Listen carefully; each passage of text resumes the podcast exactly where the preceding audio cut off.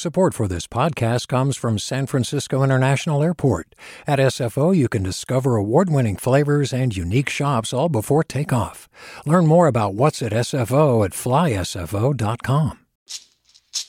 Hey, it's Glynn Washington from Snap Judgment. And if you love what you're hearing, and I know you love what you're hearing, please consider becoming a KQED member special access to cool events, behind the scenes footage, and so much more. Plus, you'll sleep better at night knowing you did your part for the community you depend upon. It's in you. Please be in it. Visit donate.kqed.org slash podcasts to sign up now. That's podcast with an S. Thanks. From KQED. Good morning. This is the California Report. I'm Alex Hall in Fresno.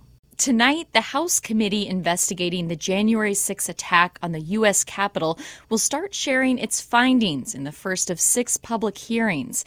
Dozens of people here in California have been criminally charged for their alleged involvement in the insurrection.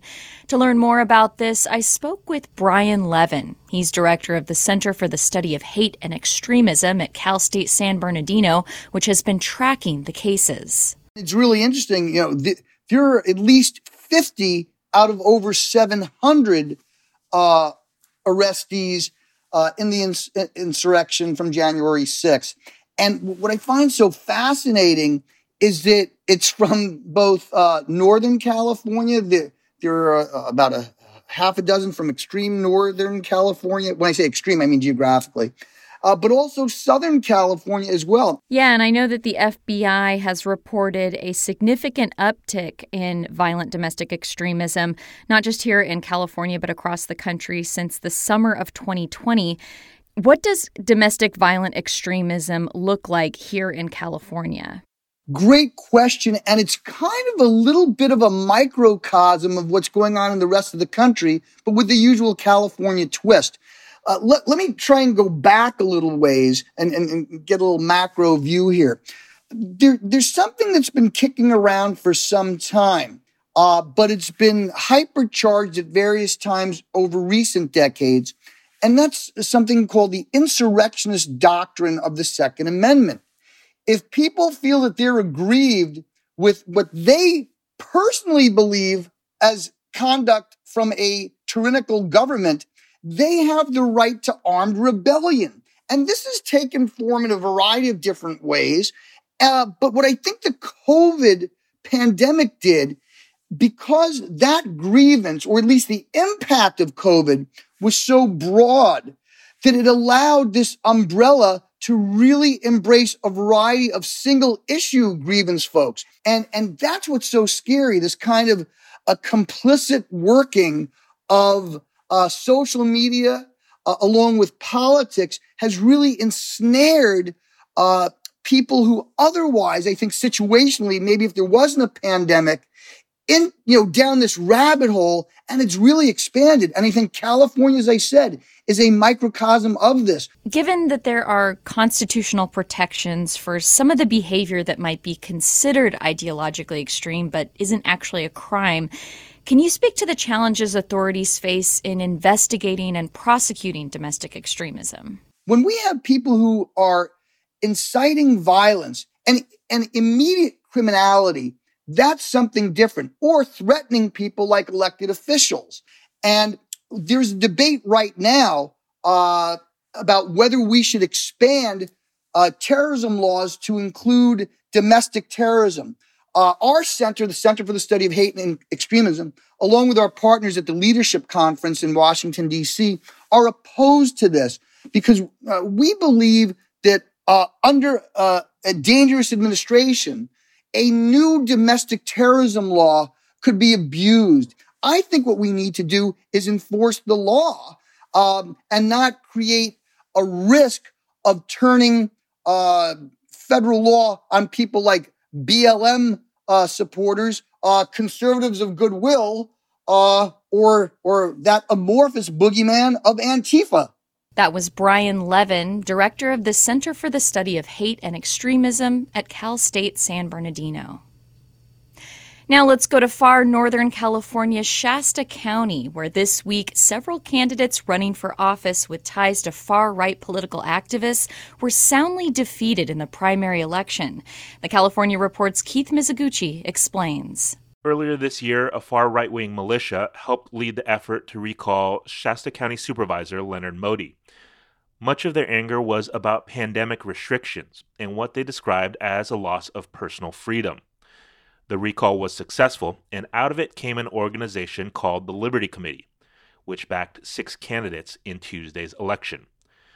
Journalist Doni Chamberlain, a longtime Shasta County resident, who's covered recent extremist activity in the county for her website, anewscafe.com, says the goal was to consolidate power among the far right movement. They call themselves anti establishment, anti government, and the funny part about being anti government is they're all running for government positions. The Liberty Committee backed candidates were vying for positions on the Board of Supervisors as sheriff, district attorney, school superintendent, and county clerk. But all lost or are losing, as at least one supervisor's race is likely headed to a November runoff. Chamberlain says she figured the election results might be a clean sweep one way or the other whether it was the far right movement or more moderate leaning Republican candidates. But the fallout is what concerns her. I'm concerned that if these people don't win, that they're going to think the election was stolen. Sound familiar? That it was rigged, and um, you know their mo is to use intimidation and threats and force to get their way. Chamberlain says she was present when a small group of election observers with ties to the Liberty Committee backed candidates confronted County Clerk and Registrar of Voters Cathy Darling Allen on election night. For the California Report, I'm Keith Mizuguchi. Hi, it's Terry Gross, the host of Fresh Air. We bring you in depth, long form interviews with actors, directors, musicians, authors, journalists, and more. Listen to our Peabody Award winning Fresh Air podcast from WHYY and NPR. Hi there, I'm Rund Abdelfatah from Throughline. If you're listening to this podcast, you know that KQED produces exceptional storytelling that keeps you informed, inspired, and entertained. Their podcasts cover issues from your neighborhood to the entire country and everything in between. Support this work today. You can help us continue to bring quality podcasts to your ears. Just head to donate.kqed.org slash podcast. That's donate.kqed.org slash podcast. Four Marines are believed to be dead after a military aircraft crashed yesterday afternoon in Imperial County, just north of the U.S. Mexico border. Military officials have confirmed that five people were on board at the time, but would not go into detail about the condition of the Marines. According to the LA Times, four of the military members were killed. It's unclear if the fifth person is still missing. The Osprey aircraft was operated by the 3rd Marine Aircraft Wing based in San Diego. It crashed in the community of Glamis near the Salton Sea. There's still no word on what caused the crash. This is the second military aircraft crash in Southern California in the last week. The town of Susanville, about 200 miles northeast of Sacramento in Lassen County, is a former mining and logging area best known for the two state prisons it's home to. The facilities are a driving force for Susanville's economy, even with a third of the town's population being incarcerated. But that could soon change. Governor Newsom has ordered Susanville's California Correctional Center to close by the end of this month, and the city has taken legal action to try to stop it from happening. Reporter Piper French visited Susanville to take a closer look at what the closure could mean for the town's future. She reported the piece for the digital magazine Bolts and spoke with the California Report's Keith Mizuguchi about her findings how impactful are these two facilities to what Susanville is and sort of what Susanville has become? I think that they have affected the town immensely in a lot of different ways, both financial and social. You know, the presence of the prisons there has meant that more people in the town have become workers at the prison, whether guards or, you know, other sorts of workers, but it also has meant that people from around the state have moved to Susanville to be prison guards there. So it's changed the makeup of the town.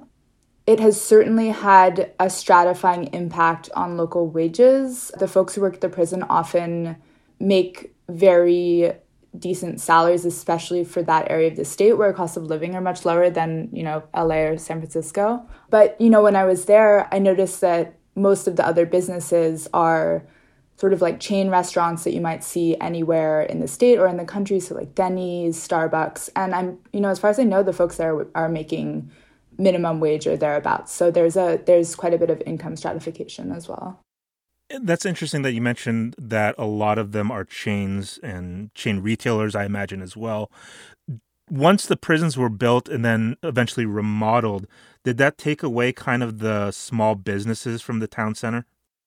Yeah, I mean, it's really interesting because the town is basically all clustered around one street that goes right through it. And so when you go from one end of the street to the other, as I mentioned in the piece, you can sort of see how the town developed. One end is a historic uptown, it has these really beautiful buildings, but almost all of them are closed. And then as you keep going, it's a lot of motels and gas stations. And you know, there's a lot of motels in the town because they cater to the families of people incarcerated there. And then at the other end of the town, it's just all chain stores. And from my reporting, most of those came to town around when the second prison was being constructed in the 90s or a little bit afterwards. You mentioned local residents. What's your sense of what they're thinking now with the closure possibly scheduled here? And also, what do they imagine as like their community moving forward? You know, I spoke to people who don't work at the prison who, you know, really don't think that the prison has had a good impact on their town for some of the reasons I mentioned around businesses closing and income stratification. And I spoke to people who feel very pessimistic about what will happen to Susanville when this prison closes down. And that's very understandable because, you know, to them, the state hasn't really articulated a plan beyond just closing the prison and saying that people can get transfers to other prisons that might not be, you know, anywhere near where they live. But I think there is some optimism too. Quincy McCourt, who's one of the city council members, was someone I spoke to a lot for this piece, and he really cares about his his city and he really wants it to be a better place than it is right now. And I think that he's taking this closure as an opportunity to think about what Susanville could be.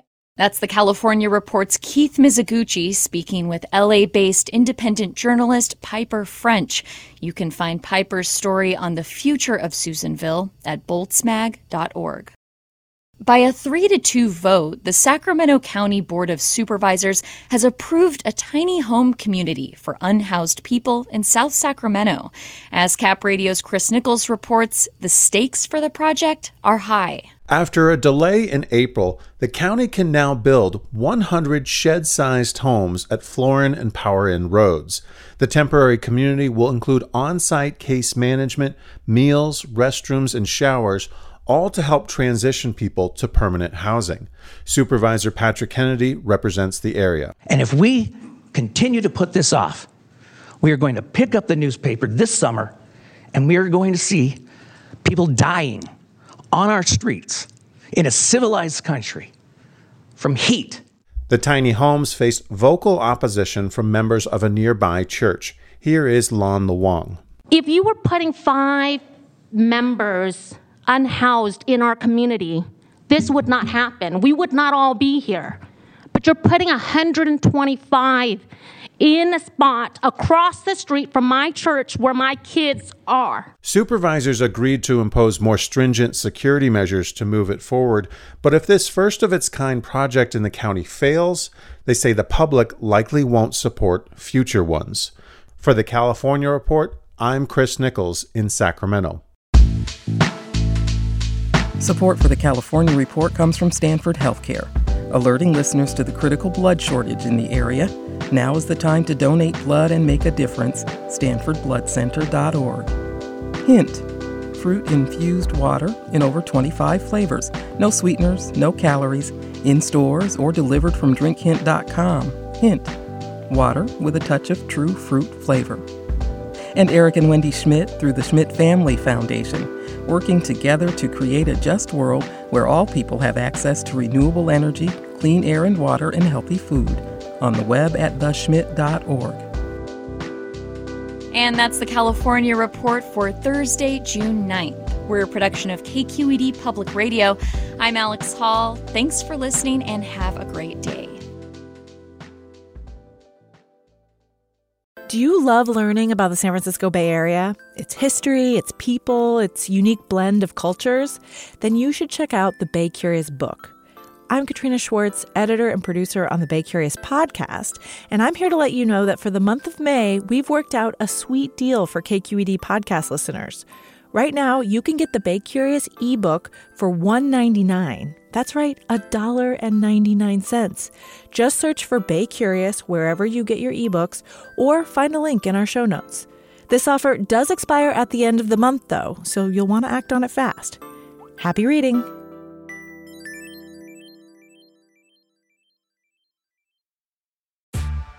Hey there, this is Brittany Luce from NPR's It's Been a Minute. KQED's podcasts like The Bay, Bay Curious, Mindshift, Right Nowish, and more all tell the stories of the Bay and beyond with reliable, human centered journalism. They aim to inspire, make you think, entertain, and expand your understanding of the place you call home. Here's how you can support podcasting at KQED. Showing your support is easy, and you can join Brittany in supporting KQED Podcast too at donate.kqed.org slash podcast. That's donate.kqed.org slash podcast. Hi, I'm Sasha Khokha, host of the California Report magazine. Every week, we bring you stories about what connects us in the giant, diverse Golden State. Because what happens in California changes the world. I love this place. We were once seen as like the place to be, California. The land of milk and honey. That's where you go to Sunshine State, but we just have challenges right now. KQED's California Report magazine. New episodes drop every Friday, wherever you get your podcasts.